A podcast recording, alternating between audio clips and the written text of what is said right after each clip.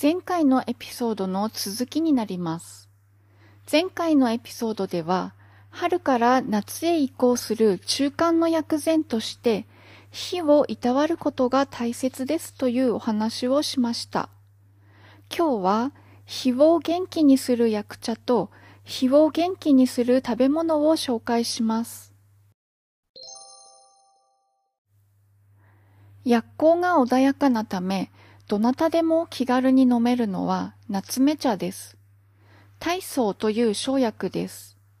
夏目は火の果、果物の果です。火の果とも言われるほどです。疲れた火を優しくいたわってくれます。また、血も養ってくれます。妊娠や月経などで血を使う女性にはとても嬉しい果実です。更年期障害やヒステリーにも効果的です。血は精神が宿るところです。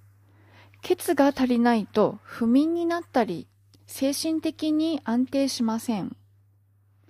乾燥ナツメが通販で手に入ります。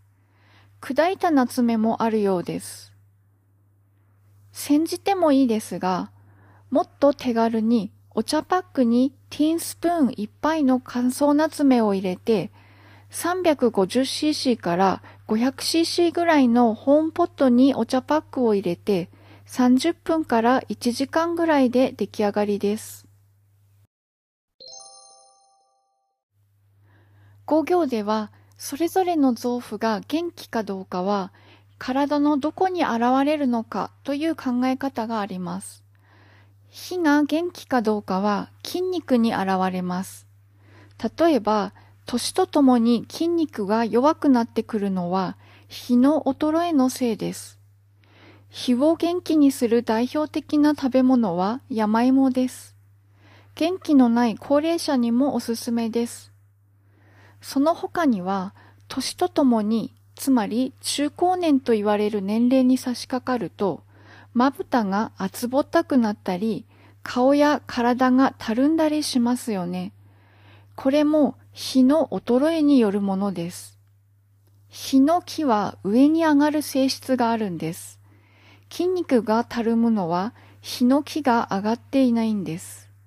火を元気にすることは美容にもつながります。4月から5月に旬を迎えるエンドウ豆は火を元気にしてくれます。火が元気になるというのは疲労回復につながります。また、余分な溜まった水を尿として排出することで、むくみを取ってくれます。畑で採れたての旬のエンドウ豆であれば、薬効もたっぷりですね。枝豆もおすすめです。火を元気にして、体に溜まった質を除いてくれます。加えて、気や血も補ってくれます。腎も補ってくれます。便秘にも効果的です。薬膳的にこんなに素晴らしい枝豆を食べない選択肢はありません。